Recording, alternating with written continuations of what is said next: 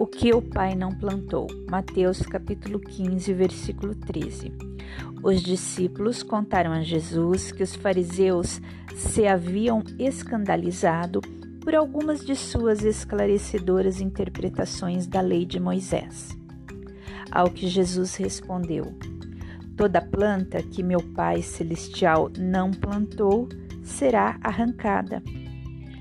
É que os homens costumam alterar o significado dos ensinos que, pelo alto, lhes foram proporcionados, interpretando-os erroneamente por ignorância, segundo seus próprios entendimentos,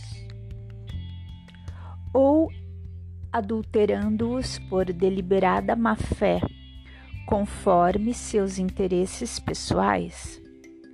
Essas interpretações errôneas ou adições indevidas certamente serão eliminadas por novas e reiteradas manifestações do alto, ou porque a humanidade, progredindo inte intelectual e moralmente, vem a perceber e rejeitar a incongruência dos erros dos homens inseridos nos registros da orientação religiosa.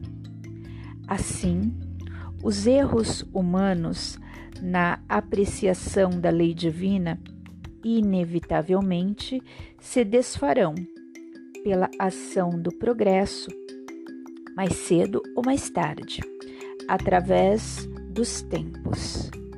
Para todo sempre, somente perdurará a verdade, árvore implantada pelo Pai Celestial no cerne da vida